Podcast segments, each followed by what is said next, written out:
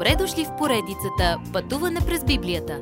Това е едно пътешествие, което ни разкрива значението на библейските текстове, разгледани последователно книга по книга. Тълкуването на свещеното писание е от доктор Върнан Маги.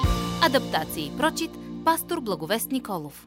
Писмо до Божието семейство В последното десетилетие на първи век апостол Йоанн отива в Ефес да пастирува в църквата, основана от Павел. Края на живота си Йоанн пише три важни части на Новия Завет. Първо, Евангелието според Йоанн, около 90-та година след Христос. Книгата Откровение, докато е заточен на остров Патмос и после отново в Ефес, пише три последни писма до християнската общност. Той умира скоро след това, около стотната година след Христос, и е погребан в Ефес.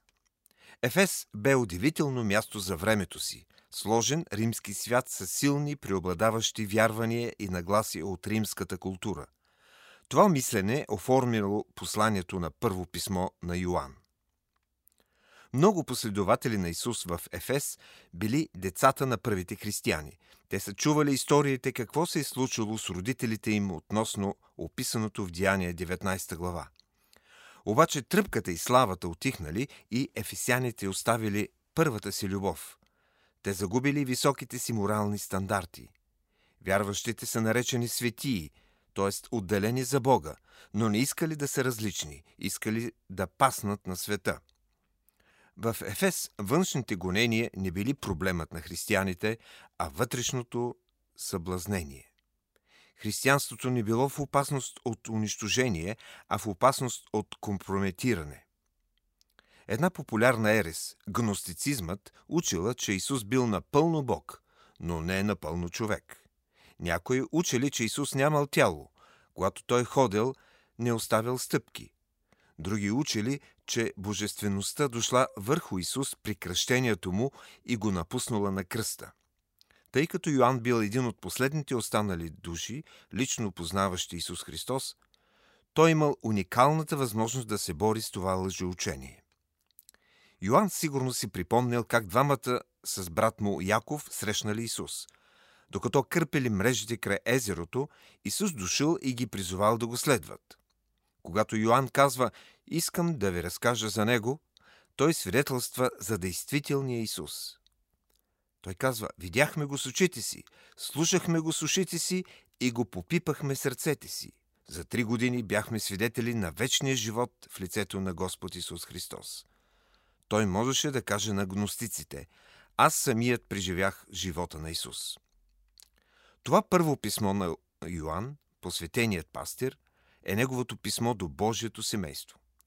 Вярата в Господ Исус Христос ни прави част от Божието семейство и ни дава право да общуваме с Бог Отец. Йоанн ни помага да се доближим до Бога и един до друг, как да ходим в светлината и ни казва как да възстановим взаимоотношението ни с Бога и с другите, когато То е развалено от грях. Целта е да продължим да вярваме в името на Исус Христос. Но как да продължим да вярваме, когато сме изправени пред културен натиск? Ами когато грешим, как да се върнем при Бога?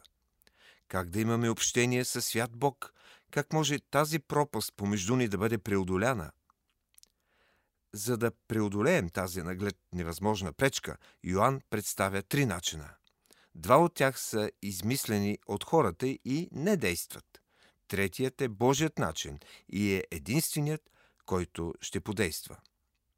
Следващият път разберете кой начин на общение действа. Уважаеми слушатели, вие чухте една от програмите в поредицата Пътуване през Библията. Ако ви е допаднало изучаването, заповядайте на www.ttb.bible, където има много и различни програми на български язик – ако свалите нашето мобилно приложение от ttb.bible, ще получите достъп до систематично изучаване на всяка книга от Библията. Разкажете ни как Божието Слово променя вашия живот, като ни пишете на електронната ни поща info at studio865.org или в нашата фейсбук страница Пътуване през Библията. Освен до аудиопрограмите, чрез мобилното приложение ще получите достъп и до различни материали. И на още едно място ще намерите нашите обяснения на библейските текстове текстове. На платформата YouVersion за всяка книга от Библията ще намерите наш план за прочит и аудиопрограма с обяснение на прочетеното. Благодарим ви и до нови срещи в онлайн пространството.